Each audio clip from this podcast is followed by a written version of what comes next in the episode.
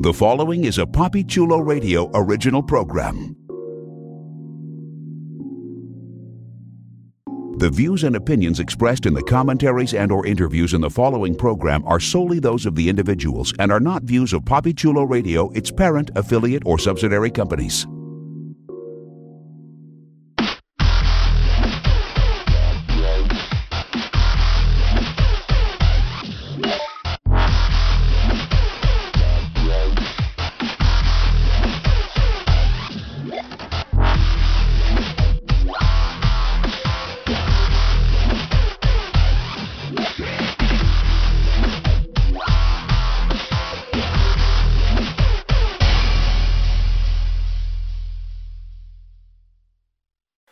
Welcome to Time Masters, a PoppyChuloRadio.com original series, Poppy Chulo Radio, celebrating a decade of podcasting excellence. Today is Monday, May 24th, 2021, and I'm your host, Jeffrey Aruz. During this podcast, we'll be having an in-depth discussion on the CW's, DC's Legends of Tomorrow. Please welcome my co-hosts, Professor X. Hello, hello. And Millie Wood. Hello, listeners let's jump into our discussion of Season 6, Episode 4, which was titled Bay of Squids and aired May 23rd, 2021. Here's the official synopsis of the episode. The legends are shocked when Rory takes command and manages to find the location of an important alien but he also lands them in the middle of the Cuban Missile Crisis. Ava is eager to question the alien, but they must steal it back from the Cubans and Russians who think it is a bio warfare sent by the Americans. The team makes a decision to split up, leaving Nate and Zari to work together to stop a nuclear disaster alongside JFK, while Behrad tries to leverage his newfound friendship to stop Castro from starting a war. Meanwhile, with Spooner's help, Rory makes an unlikely deal that could lead him on a solo mission to find Sarah. Let's talk about it. It's interesting because Legends of Tomorrow includes the wordiest press releases as the synopsis for the episode but yeah, um, everything else, like the Flash gives like two sentences, and uh, Black Lightning barely gives one. Okay, let's talk about this. And I actually want to start off by talking about Nate and Zari because they have an interesting storyline together, sort of like removing them from the overall storyline that they have with JFK and DC, focusing specifically on them as a duo. We start off the episode with Nate looking at Zari. We have Zari 2.0 looking a lot like Zari 1.0. The makeup that they did for Zari this time around was much more subtle. So she she had a, like the same look as original Zari, and that brought brought back some memories for Nate at the start of the episode. It, you know, it brought back some memories for little Nate as well. Fantastic joke there. And uh, throughout the episode, we saw them team up. We saw them work really well together. And by the end of the episode, uh, when he looks at her, she's like, sorry, you know, do I still look like her? And it looks like Nate finally sees Zari 2.0 for the Zari that she is. Uh, he's like, no, you know, I, I just see you. What did we think of this? What do we think this means? Was this the episode where Nate finally got over Zari 1.0? He got the closure that he needed. He sees Zari as the Zari that she is. What do we think of the chemistry between Nate and Zari in this episode? Were we at all scared for at least half a second that they were going to do a love triangle between Zari, Constantine, and Nate? Uh, yeah, question mark, question mark, question mark. Millie Wood, well, I'll start off with you if it's going the way I felt like it was going, I'm not a fan of it because I felt like at the end it was not just like him seeing Zari as 2.0 as Zari 2.0, but like the like suggestions that it might be this weird. He now has feelings for Zari 2.0, and it just it all read really funny, and I was not a fan of that because I thought we can move past it um, and not make it messy. I like Zari 2.0, and whatever she's having with Constantine is interesting, and let's just kind of continue down that. I think it's time for Nate to move on. Um, so overall, like their their inter- interplay was fun and interesting. Uh, curious situation they were in, uh, but I just wasn't a fan of how he was reacting to her. I thought her reaction to him was great, though. Okay, that's interesting. So you think they are going to head into the romantic triangle? Well, they got the whole at the end, the hands, and then when he was like, "Oh, I now see," like, "Oh no, I don't see her anymore. I see you," and the like the wistful way that he was that Nick was playing it felt like that's what they were hinting at. I could have just totally misread it, but that's the vibes I got, and I was not a fan. Okay, Professor, your take on it, because I I didn't think there were romantical vibes by the end of it, but maybe I'm mistaken. Did you see the romance? Like, do you think they are headed into a love triangle situation, or do you think it was as I said uh, that I, I think this was Nate getting over, not getting over Zari. Well, technically it would be getting over Zari, could, or getting over 1.0, or at least coming to the re- understanding that this is a new Zari, and he no longer gets sort of like those um, memories of original Zari within new Zari. I don't know if I explained that properly. I think I explained it better the first time around. Well, I will agree with Millie in that she totally misread the situation. Um, the uh, the end of the episode was that you know Nate is completely over. Sorry, you know th- there's not going to be a, a, love triangle or a love quadrangle or anything like that. Uh, and let's face it, you know Nick has uh, uh, you know, experience with, you know, uh, someone he was in love with showing up with the same face but a completely different personality and not interested in him. Uh, interestingly, you know, personal, I've, I've had that happen to me on multiple occasions. Someone I was dating for a long period of time suddenly showed up, completely different personality, looked exactly the same, told me she was com- someone completely different and that I should stop calling her. It was, it was weird. Um, I do actually believe anyway, that. Anyway, I, I liked uh, I liked that. I, I I don't know if they needed to deal with it. I felt that it had been dealt with earlier, but I guess they decided they had to deal with it in a really emphatic, putting a period on the end of the sentence. This is over. We're not going to go back to this, and that's what that felt like to me. Um, I thought it was great in that you know Zari was fantastic. Uh, you know, you know uh, Zari 2.0 was not my favorite character when they were introduced when she was introduced, um, but uh, I loved her in this episode because she is dealing with being you know a woman out of time, a woman who is used to being you know the uh, the queen bee, who is suddenly thrust into a situation where all she can do is serve coffee and type up messages. Uh, and having her type out the message using only her thumbs. Oh my God, how funny was that? Um, I thought it was great. Uh, I did. I really liked it. And I like the fact that, you know, Nate had the opportunity to actually contribute something because Nate has become kind of the forgotten member of the Wave Rider. He was brought onto the show because of his expertise as a historian. And that's sort of been forgotten over time. Um, I was reading uh, an, an, article with uh, Nick Zano uh, this week in which he was talking about the fact that his superpower is so expensive. You know, every time, and I've talked about this before, why would Nate go into any situation when he wasn't, you know, totally steeled up? And the reason is it's expensive. Um, so, you know, um, and that, you know, sort of explains it. But I like the fact that, you know, they gave him the opportunity to do that. They gave him the opportunity to do a very, very, very bad Boston accent.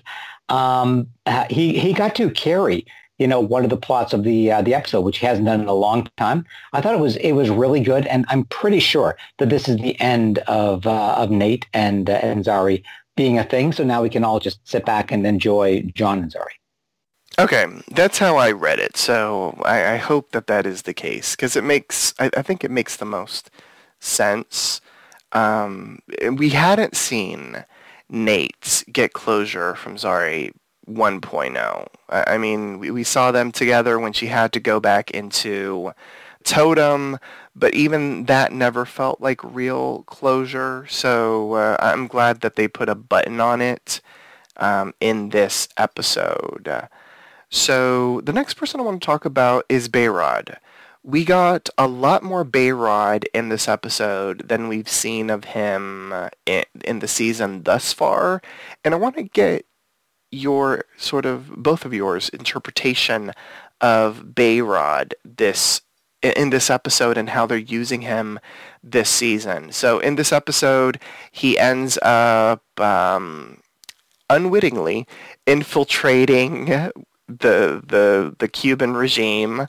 Uh, they think he's uh, Che Guevara, and he he says he's Che's cousin, Jay, and he bonds with Fidel Castro. He ends up singing to him. Props on the singing. It was fantastic. And uh, he does end up um, making things worse at, at a certain point. Uh, a lot of uh, what Behrad did in this episode was used uh, as, as comedy, as humor. Online, I, I, read a comment where someone interpreted uh, his storyline as, oh, they're kind of making Behrad the new uh, Rory, where Rory would show up to missions like drunk and sort of screws up the mission with his drunkenness they have Behrad be high and, uh, you know, consume edibles uh, in the form of gummies uh, during the mission, and he kind of screws things up as well. Um, the characterization of Behrad last season, they had him a little bit more together, even though he was like a weed head, like he would still be like kind of a little bit more together when he was in a mission. This time around, uh, I mean, he's consuming the gummies on the mission, and he's late to the mission, and all that kind of stuff. And and I'm wondering if if I don't know. I'm just wondering what you guys think of this interpretation of Behrad. Um, are they turning him into the Rory of the team now that we know that Rory is officially leaving? You know, in the large capacity of series regular by the end of the season. Professor, what do you think of of Behrad in this episode? Well, when they first uh, introduced Behrad and he was like, you know, unconscious on the couch uh, on the Waverider, I thought, well, this is going to be a way to, you know, not have him take a play a part in the episode because it's just going to be, you know, wasted. Um, but you know, they they brought him around and had him play a part. I don't agree with the idea that he's going to be the Rory uh, for a couple of reasons. One, you know, uh, and again, it might just be the difference in attitudes between you know alcohol and weed amongst uh, uh screenwriters. But you know, uh, Mick is an angry, belligerent asshole you can't deal with uh, Behrad is, you know, a, a, a pleasant stoner. And, and honestly, nothing that he did in the episode screwed things up to the extent that Mick would routinely screw things up, you know, when he was drunk and belligerent. You know, uh, Behrad was still trying to do his best. And one could argue that, you know, feeding gummies to Fidel Castro might have worked out brilliantly. Who knows? Um, so uh, I don't agree with the idea that he's um, uh, he's he's in any way a replacement for Mick. Y- yes, he's a bit of a stoner, but I don't think he's you know uh, a malevolent stoner in, in the way that um, uh, Mick is a, a malevolent drunk. Uh, I liked Behrad through the episode. You know the way he he portrayed as soon as he put the the uh, oh the the beret on. I thought, well, are they playing himself up as Che Guevara? Nope, it's Jay Guevara. And again, it's just such a a delightful little lens thing to to play with that, and then to have him sing a song and and do all of that. I, I thought it, I thought yeah he was anything but uh, a Mick uh, fill-in. I thought he was you know delightful and, and really enjoyable in the episode in his own right. Okay, I did find him enjoyable. I was just a little worried that they're making him sort of like the screw up on the team, you know, with the comedic relief and that sort of thing. Uh, by the end of it, I, I, think much like when how could, how could you identify one member of the Waverider as quote the screw up. Well, that That's is true. That is true. That is true. That is true. They all stumble their way through the mission. That is a fact. But I was worried that, um, well, what I thought was interesting, not that I was worried, uh, what, what I thought was interesting was that at the end of the mission, if Mick sort of screws up majorly, uh, like in the past, like they always sort of chastise him for his drinking and that sort of thing, but nobody ever really sort of chastises uh, um, Behrad for being high all the time, which I, that's kind of fascinating. Millie, your take on Behrad. What did you think of him throughout the episode? I don't. I'm, I feel like I'm a negative Nancy here. I thought it was it felt very out of place a little bit. I don't know. I felt he's been somewhat gung ho about everything, and then when he was very like passive and and then eating the gummies and stuff, it just didn't really feel much like Behrad. Um, not to say like it, he wasn't enjoyable. I think you know the actor did a great job and was definitely went kind of off the deep end in terms of that. But I think because it felt out of character for me, I thought it was just a one-off where it's like it's not that he's going to be the next Mick. It was just like some weird characterization. I think it might also have to do with like finding his place now that Zari has her bracelet. Um, what is he going to be? But I don't necessarily him being as like the mess up because he hasn't really really hasn't tracked him overall. Um, so I, I, hope that it was just kind of a weird pacing thing this episode, and he's back to being his interesting self uh, in the next couple episodes. Mm-hmm. See, I didn't mind his storyline in this episode. What I am worried about is because he he sort of has been given the character trait of the lovable stoner. Is like I don't know if having him like stoned the fuck out every episode it is going to be a good character trait for him. Like we saw him last season where like the gag was like maybe after a mission he would go and get stoned, but like having him like completely stoned during the mission I think might just be a bit too much for me. Professor? Uh, Jeff, before we move on, I just wanted to uh, mention uh, Millie mentioned she didn't want to be known as a negative Nancy, so I just wanted to say, do we want to refer to her as a uh, malignant Millie or a malevolent Millie?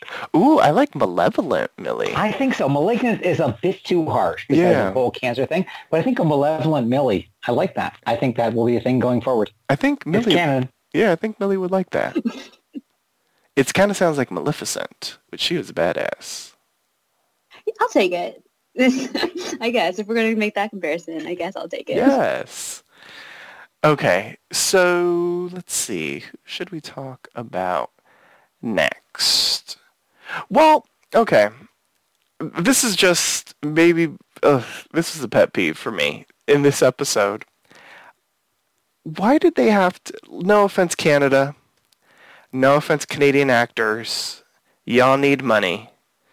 I understand that man looked nothing like JFK. At all. He looked like what JFK would look like if JFK was a dweeb. Like, there's no way in hell Marilyn Monroe would be fucking that JFK. I'm just saying. That took me out of the episode. I don't know if, if, if uh, like, I don't know how much you're, you're interested as far as history, Millie Wood, but did he look like JFK to you? Oh no, and I agree. I thought it was just me being like harsh, but I was like, this guy looks nothing like JFK. I like I said he was a dweeby JFK because I definitely agree. Like it, it was hard to get into that bit as ridiculous as it was. So, like I think you need a, a realistic looking JFK to believe all the other nonsense. But yeah, he was like knockoff, like Walmart JFK. He was he was great value JFK. Yes, Professor. Uh, you, do you want to defend the Canadians? Yeah, I, I just want to point you're dealing with a show in which people travel in time to fight aliens who have chicken wings on their face, and you're bothered by the fact that the actor doesn't look exactly like JFK. Yeah. I assume. I assume from a, uh, a Spanish uh, uh, point of view, you will be standing up for the fact that uh, Fidel Castro wasn't perfectly Fidel Castro. Oh no, he was actually pretty good with Fidel Fidel Castro. And uh, shout outs to just the CW verse for finally getting Spanish right. I mean, the Spanish was beautiful at the start of the episode. Muchas gracias por el español perfecto. It was beautiful. I, I loved it. Um, I feel like they sometimes get these Canadian actors that may have, you know, hey, some sort of. Hey, hey, mm-hmm. we just talked on the Flashcast about the fact that the Canadian actor playing a Spanish character did Spanish brilliantly, whereas the American actor previously, Allegra, who was doing a Spanish accent, you had a problem with. So let's uh, let's back off on the Canadians here, pal. No, I was actually giving a compliment. You just heard all the negative. I'm just saying this as I'm as I say this. I'm watching a hockey game, so back off. Yes. Or I will sweater you and pummel you. Yes, but I was given a compliment because in the past they've gotten actors that may have had Latin descent, but they weren't active Spanish speakers. you know, just to, to you know, I guess uh, to say the least of it. But um, but now they've gotten actors that actually speak Spanish fluently, which is really nice. Um, okay, so speaking of like the overall arc of the episode, like the main action with JFK and uh, the idea of uh, the Bay of Pigs, I guess, had already happened because they they talk about it with JFK as if something that it had already happened. And so this is like a new crisis and by the end of it, I mean, there's this whole conflict with one of the generals, and then they actually have to play football with the nuclear football, which was insane. I mean, there was a lot of comedy and just the insanity of the situation uh, that, that Nate and Zari have to deal with in the White House, in the Oval Office. But by the end of it, uh, Castro ends up acquiring a missile that's supposed to be with the Russians. And when he thinks that this alien was sent by the Americans, he does end up sending the missile to Kaboom, DC. Um, there is a whole talk no jitsu thing that Nate does to JFK, and Zari does end up uh, manipulating um, the the orders that are being typed and that sort of thing.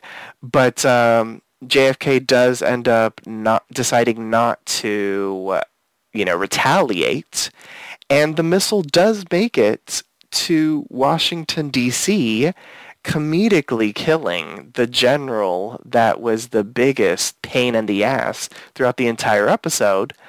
But isn't the whole point of Legends to make sure that even as they stumble around, to make sure a history is um, it, it, it isn't fucked with? And this is like a major fuckage to history, I would say. Well, the the you know the motto of Legends is screwing up the future for the better. Um, it, it, was an interesting choice to deal with the Cuban Missile Crisis because it's one of the things that you know I'm guessing you know many Americans actually have some passing familiarity with, unlike you know most of the historical events that are dealt with uh, on Legends. Um, you know, uh, the Cuban Missile Crisis did happen, you know, a couple of years after Bay of Pigs. So, you know, that worked. Um, you know, a lot of the idea of, you know, the conflict between uh, JFK and his generals um, seems to be reasonably valid uh, in the sense of, uh, of what actually happened based on what we know about, uh, you know, the Cuban Missile Crisis.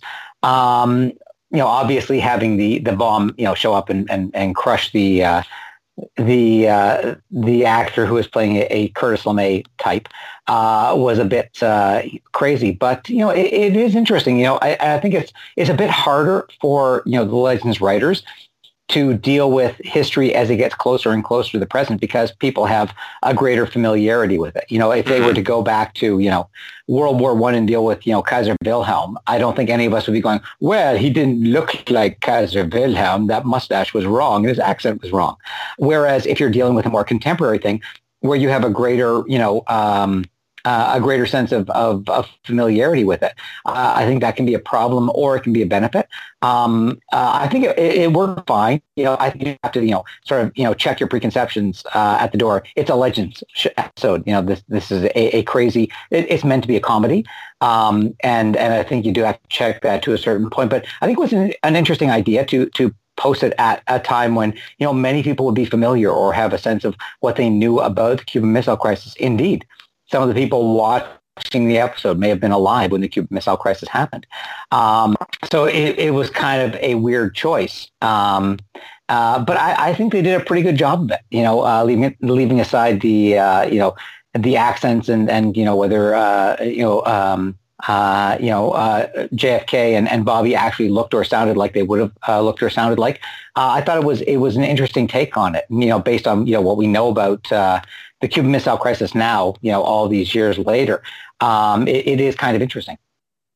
You know, I know that I've been sounding like I've been poo-pooing the episode. I did think it was fun. Like this episode felt like almost, you know, it was almost like a farce of, of history in, in a very fun way. But the one thing that did bug me a little bit is that they typically, when they go back in time, they try not to mess with time as much. And, and if they do mess with it, they try to fix it to sort of put it back in the right direction of, of, of where things happen historically. And this just seemed so weird because in you know a a dud thank the heavens it was a, a nuclear missile that was a dud ended up landing on like the lawn of the white house i was like i'm like doesn't that change history because like wouldn't people know this and that sort of thing. Like it, it like wouldn't that ch- completely change? I mean, not that um, American and Cuban uh, relations were were all that fantastic anyway, but wouldn't that like change them like completely? Like, wouldn't we look at Cuba as a major threat? Um, I, I, don't know. It, it, that seemed like a little bit too much without giving us a line of, you know, we had to wipe everyone's memories of this and that sort of thing. Um, I don't know. That that sort of bugged me a little bit, even though I did enjoy the story as it went along because it was so over the top and ridiculous. Well, and and you know maybe they could have dealt with it better by having you know the uh, the wave rider shoot the uh, the missile out of the sky or something like that. I think they just had the sense that they wanted to crush the uh, the warmongering general, you know, under a a uh, as a visual. Um, but again, as you said, you know, they do have those memory wiping devices, so presumably they could, uh, you know, correct all of these things, you know, dig up the uh, the bomb casing and, you know, spirit it away, and, and no one would ever remember it. But I, again, this is legends. I don't think we can focus too heavily on, you know, did they fix everything perfectly? Well, no. I think if you look at most of their missions, they don't fix everything perfectly. They get things close enough, uh, and then they just sort of, you know, shrug and move on to the next thing. True. Well, there was a fantastic line in the episode that, you know, it just, it was perfect. It was beautifully done and it was hella meta. It was at the very start when uh, they travel back in time and um, Spooner was like, well, why didn't we travel to an hour before so we can get out of our pajamas instead of the other? And Zari's like, uh, we don't really ask those kinds of questions here. And I was like, you know what? That is true. And that is Legends. Well, and, and that's the beauty of bringing in a new character who can ask that sort of, you know, question from the audience that, well, wait a second, why didn't you just go back a week and, you know, do your reconnaissance and plan things out? But of course they don't do that because it wouldn't be as engaging a show. Mm-hmm. That's true. That's true. Millie, do you have anything to add in regards to everything JFK and Washington and that storyline? The professor and I have been talking heavily about it, and I want to I want to bring you in. Do you have anything to add in regards to it and how they handled that situation, as well as Nate and Zari and how they were showcased in that storyline?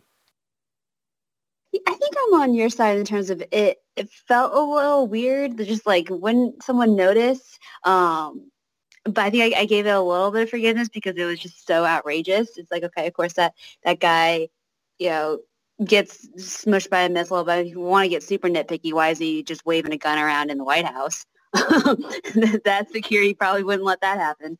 Um, but overall, I thought it was just so so crazy when they got to the point where they're all lining up to fight football. I think I was at that point where it was like I just I I was like I have to just give it to them because it was just so out there.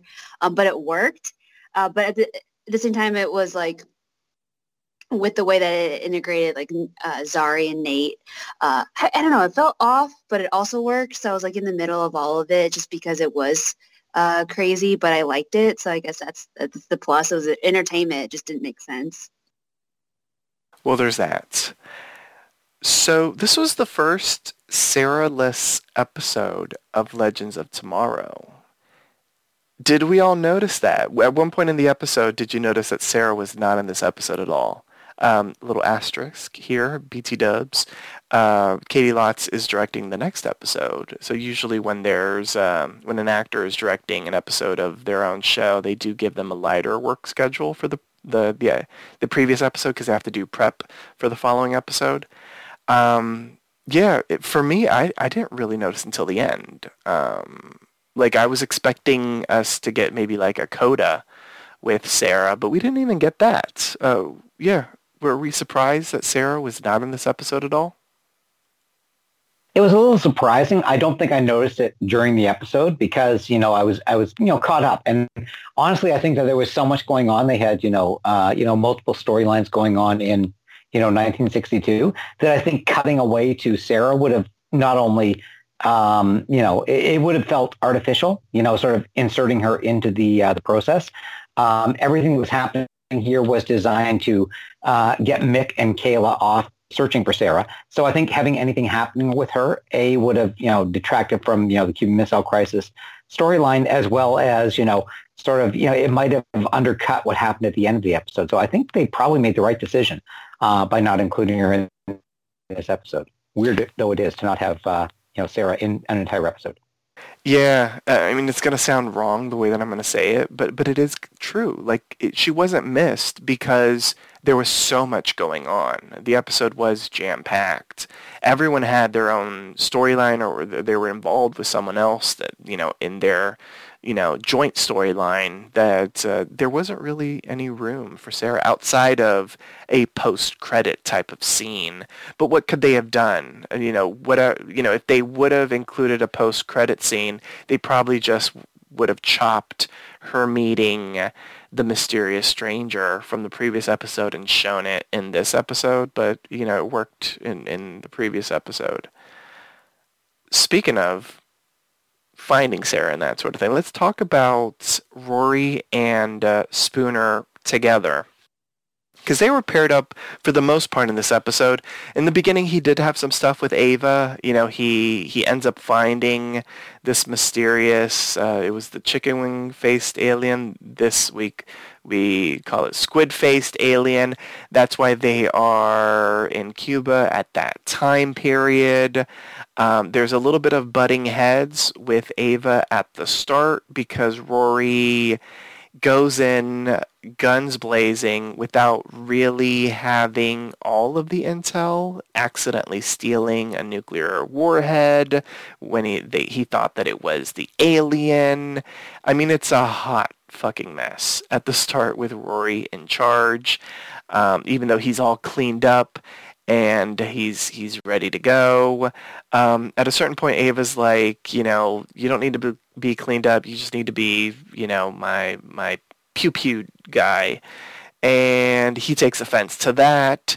Spooner, because Spooner and, and Rory are paired up a lot throughout sort of like the second half of the episode, basically tells Rory that he, she enjoyed um, his take on leadership and, and what he was doing, the whole bang bang pew pew of it all. And uh, they do end up finding uh, the alien for whatever reason, Spooner, her powers are growing and she's able to communicate with the alien. They're able to understand each other and that's how she's able and, and, and Rory's able to talk Nojitsu, the alien, into creating a deal. They will take the alien to her spaceship and uh, she will lead them to Sarah. So by the end of it, uh, Rory has commandeered the Waverider. They have stolen plutonium, and uh, he is on um, his way with uh, the alien, who is Kayla, and who uh, transforms into a human woman with a little bit of, with a little ring, much like Gary does with the glasses. And clearly, Mick has met his match with uh, this alien. So, A, Mick will be falling in love with Kayla. That's going to happen. Uh, B, they're going to find Sarah. Um, it, yeah, I, I, guess that's what's going to happen. Uh, we'll see. The, the, the rest of the team, uh, they're going to go squat at Constantine's house while that is going on. Um, I was very confused about when they were dropped off because I was like, are they still in the 60s? Uh, uh, yeah, I guess they're in the present day. So let's talk about Rory, Spooner, and Kayla. Clearly it is a it's it's a romance that's going to happen there, right? I was confused by this because I thought that Rory and Lita's mom were a thing for some reason. Uh, it looked like they were a thing last season, but he hasn't mentioned the mom in forever, so I guess they aren't a thing. So it's going to be Kayla. Um, yeah, and I was also confused as to where in the timeline this Kayla is. So clearly this is the Kayla that was thrown from the ship that would have a problem with Gary when she sees Gary again because he, you know, just threw her out of the spaceship, I guess. Um, Millie, let's talk about this. Rory, Spooner, Rory pissing Ava off, Spooner and Rory bonding, and uh, Rory clearly getting smitten with uh, an alien that could eat him. um, I feel like if anyone was to fall for an alien, it would be Mick. So I guess it kind of makes sense. Uh, in terms of like the whole their whole trio, I liked the the back and forth he had with Ava because I think it still shows like they have a girl like their their relationship and their friendship is still evolving and they're still trying to gain respect um, because it is you know Mick Rory and he likes to move at a glacial pace. So I like that, and we can see they warmed up at the end. So that was cute, especially as Ava's trying to like get into her leadership. Um, they had cute little clips at the end when they're like um you know, acknowledging what each one did wrong.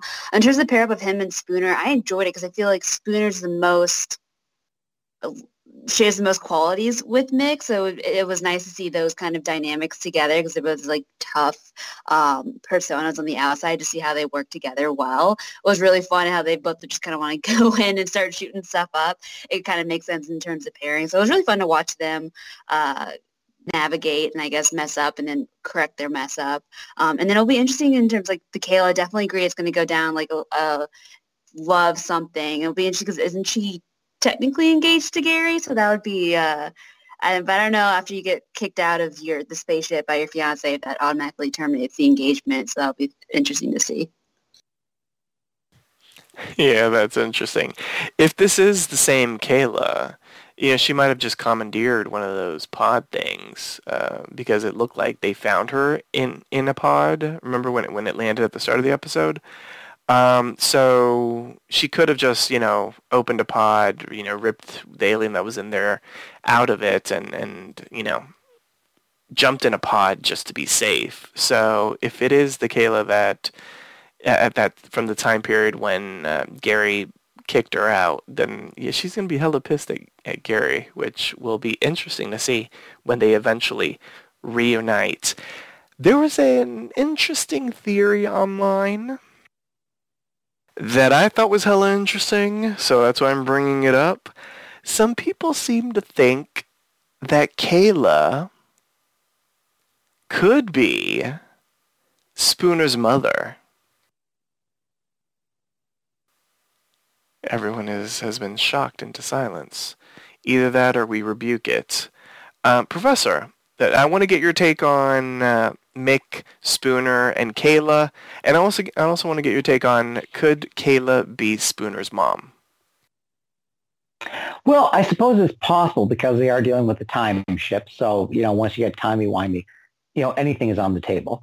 Um, it seems a little unnecessary to me, and you know, it yeah, it, it would be weird. Um, yeah.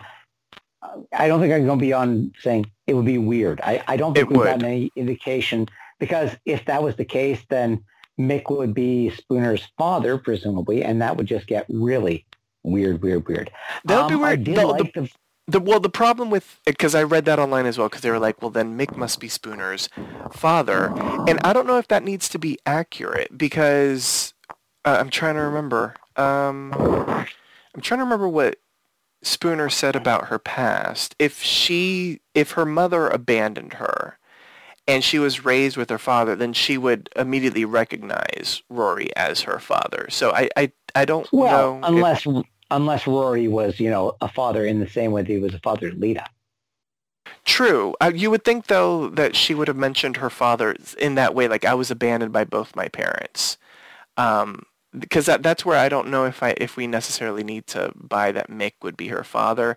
I could see Kayla being her mother though, because her mother was beamed up, and so if she was beamed up because she had to go and be this you know lethal uh, mercenary, however she was described uh, in in the previous episode by uh, Lord Knox, um, then you know I, I can see her being it could be that she's Kayla. Um, you know, because this could be after she's had um, Spooner. So, you know, Mick meeting her doesn't necessarily mean that Mick has to be her father.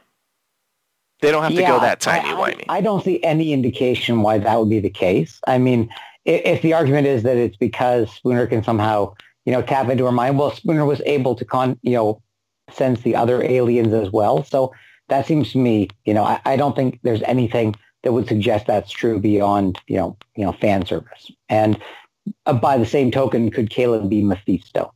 Um, yes. As far as uh, uh, Mick and Spooner goes, I love them together in this episode, which is funny because you know they sort of put them together in a previous episode and nothing happened, no sparks, no interest. It was just man. In this episode, it was great because you know uh, we've talked, you know, in, in the past previous episodes uh, about, uh, you know, uh, Mick doesn't have a lot of agency. He's not doing that much. Um, and we speculated that it was because he was feeling the loss of Sarah, you know, as the last of the, you know, OG, uh, you know, Legends of Tomorrow. And I think we got a, a, real payoff of that in this episode. He was, you know, feeling a loss, but, you know, in, in response to what Ava said to him at the end of the last episode, he cleaned himself up. He, uh, he, he got working. Did his plans work? Oh, God, no. Oh, God, no. Of course, but this is Mick Rory. You wouldn't expect his plans to work. Um, but he is, you know, taking the, uh, you know, taking the initiative, and I like that. And I also like the fact that Ava accepted that. You know, there were, you know, she hugged him twice in the episode, and you know, in the second hug, it was like, yeah, I trust you. Uh, I'm going to send you off with this alien to rescue my girlfriend, uh, my fiance. And, you know, that's a tremendous growth in Ava's character, you know, in her trust for, uh, for Mick, um, that I think is, is, is really nice and really touching. Um, from a story point of view, it does allow, you know, Mick and, uh, uh, and, uh, and Kayla to go off and, and do their own thing. It allows the rest of the team to go off to John's house uh, whatever time frame and uh, and do whatever it is they're going to do. Uh, but I, I, really like you know the fact that you know again part of Ava's growth has been her learning to trust the rest of the team. She's gone from you know binders listing every conceivable outcome to you know what you're Mick Rory, you're a complete screw up, but you know what I trust you, and uh, I really like that for Ava and for Mick. Okay. The yeah, one of the theories, well, one of the explanations of the, of the theory as to why Kayla could could be Spooner's mother is the thing that you sort of negated, Professor. The the, the fact that um, that Spooner was able to read sort of like the text of um, of uh, Kayla's species, and she's able to really communicate with Kayla. We'll have to see in the sort of like upcoming episodes if she Spooner, she being Spooner, ends up meeting other aliens if she's able to communicate with them as well. If she is, if it does mean that just her powers are growing, then I would be like, okay, maybe Kayla isn't her mom. But if she isn't, if she's only able to really communicate with with the species of alien that Kayla is, then I'm I'm down with the idea that Kayla is her mom. Millie, uh, just I want to get your take. What do you think of the the theory, the online theory that Kayla is Spooner's mom? I like it, and I could see it. I could see it happening. Um, I don't know about the whole. And then okay, so if that happens, if it's like her mom, then I don't. I take back my thing about the Mick falling in love with Kayla thing. Cause I think that'd just be strange. Um, that's the reason why she there is for mom. And I think it makes sense in the terms of um, because the whole thing, like Spooner had thought her whole life, like she had something in her mind that was the reason why she could hear aliens. And then obviously Gideon debunked that. So it makes sense like this is the reason why she can hear aliens, not because something was planted and she's abducted, but because her mom became an alien. So that kind of makes sense. It would be a, a cool twist, not really a surprise since obviously we're speculating it, but I think it would, it would make sense why Spooner's here and where her journey is going to circle back and ultimately end at the end of the season. Yeah, I think it would be an interesting arc for Spooner because it would mean, I would think it would mean that she's half alien. Uh, I would assume that her father would would have been human, and Kayla, if Kayla is her mom, then that would make Spooner half human, half alien, and uh, that could be kind of an interesting thing for Spooner to deal with because as, as of this point, you know, she really has a hatred for aliens and, and she feels like the aliens did this to to her. So as you were saying, uh, Millie, if, if she were to find out that she's like this because she's half alien, that would be an interesting internal uh, dilemma for her. Like she'd have to quickly, you know, become more sympathetic to the aliens and the alien plight, which might be kind of interesting to see, especially because she is so gung ho of, like pew pewing, bang bang, all of the aliens. Okay, so uh, was there anything that I missed? I know that I didn't really mention Ava a lot. She was much more a- attached to um, Mick and, and that sort of thing. But she did get her, her own little moment where she was uh, she was speaking Russian, uh, Das Vidanya, baby. Um, and, and she did get that moment of pure comedy when she admitted to, to the Cuban nurse that um, she wasn't Russian at all, that she's a clone from the future here, here to steal the alien. Um, yeah, uh, but yeah, if anyone wants to show some love to Ava or anything else that I missed, teeny tiny little moments, uh, feel free to jump in.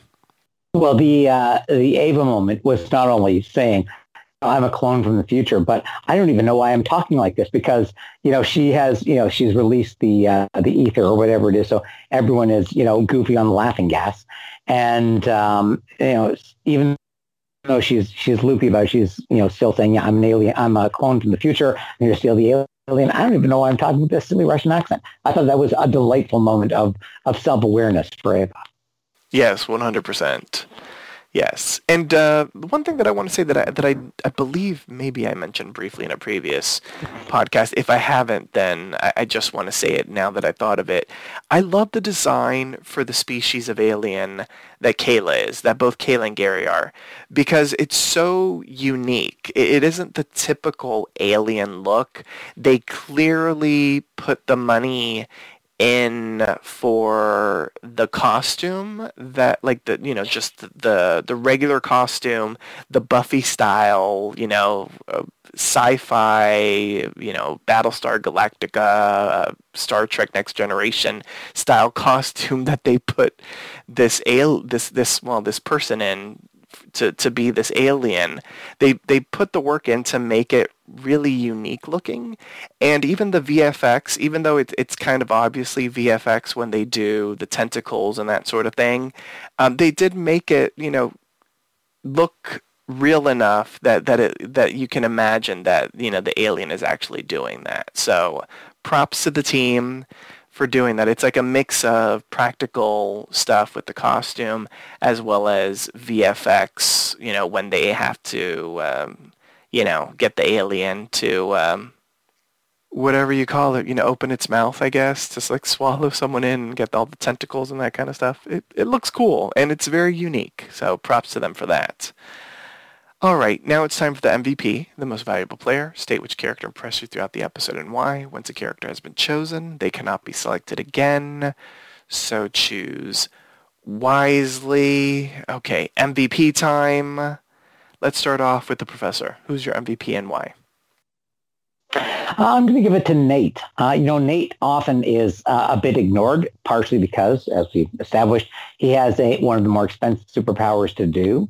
Um, it doesn't often leave him with enough to do, but he was brought on to the uh, the Waverider because of his expertise as a historian. He got to use that in this case. Uh, he was delightful.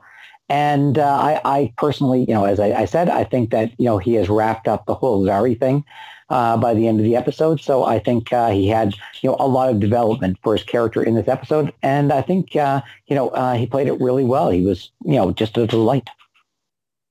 A very good choice, Millie. Your MVP and why? As much as I was like unsure about his storyline, I have to give it to Behrad. I thought that um, as ridiculous as it was, uh, it was really funny and like so just out there. And when they were just like, "Oh yeah, I'm the cousin," Che Guevara's I was just like, okay. And his song, I like it worked. Um, and he's the actor, which I apologize, know his name, uh, is doing really well with the content he's given. He plays a stoner and he had a lot of good like one-liner quips that just kind of added to the overall like humor. Like at the end when he was just like, okay, mom to Ava and just like slipped it in the back. It was a great delivery and just very subtle. Um, so it was very enjoyable as ridiculous and um, as many issues I had with the problem. He made it a fun, a fun time to watch. Another great choice. Also, shout out to Gideon for not only manufacturing, uh, you know, weed infused gummies, but branding them as well. Yes. Well, you know, she needs something to do. She's stuck on the Wave Rider. I will say that whatever they were doing with Gideon the past three episodes did not happen this episode. Gideon was played a little bit more straight uh, still, you know, perky and, and that sort of thing, but wasn't sort of like gleefully homicidal as she was the previous couple of episodes. I wonder if that was on purpose. Stay tuned, I guess. Uh, stay tuned. I'm going to give my MVP to Zari. I loved Tala Ashe in this episode. Uh, I, I, just I, I, thought she was an incredible asset to Nate. They played off of each other really well. Since this was the episode where Nate gets over Zari, I thought um, her work with him was really good. The comedy of it, you know, of her typing with thumbs, it was fantastic. Her choice of a southern accent, that was something Tala Ashe did, and Nick Zano, who plays Nate, did not know that she was going to do that. I also read an interview with him, Professor, and he said in the interview that um, the take that we see in the episode where he's kind of like shocked when she starts speaking with the southern twang that that was the first take that they did and then that was the take that they used in the episode. So when they, when I read the interview I had already seen the episode so I went back and I rewound it and you do see it on his face uh, when they cut to him like he's kind of like hmm like and he looks at her and it's it's it's cute because uh, that was his fresh reaction to her speaking with the southern twang. I thought that choice for her was really good as well just to sort of fit in and um, seem sort of uh, inconspicuous. Who will judge you for the southern twang i guess um, so she, yeah, she was really good. Uh, now it's time to rate the episode. How would you rate this episode on a scale of 1 to 10 Wave Riders? The point system is allowed, and if you found the episode exceptional, deserving of more than a 10, you may grant it the coveted golden Wave Rider with or without the cloaking. Uh, Millie, let's start off with you. Overall, was it fun? I would say it's rewatchable just because of how crazy, ridiculous all the situations are. Um, the nitpicky stuff that we've mentioned aside, I think like it was good. It, it definitely has been very Legends esque. Um, and I think it, it kind of sets up for a lot of like moving forward in terms of like Nick taking over and going on his own little hunt and leaving the, everyone else to go figure out what to do next.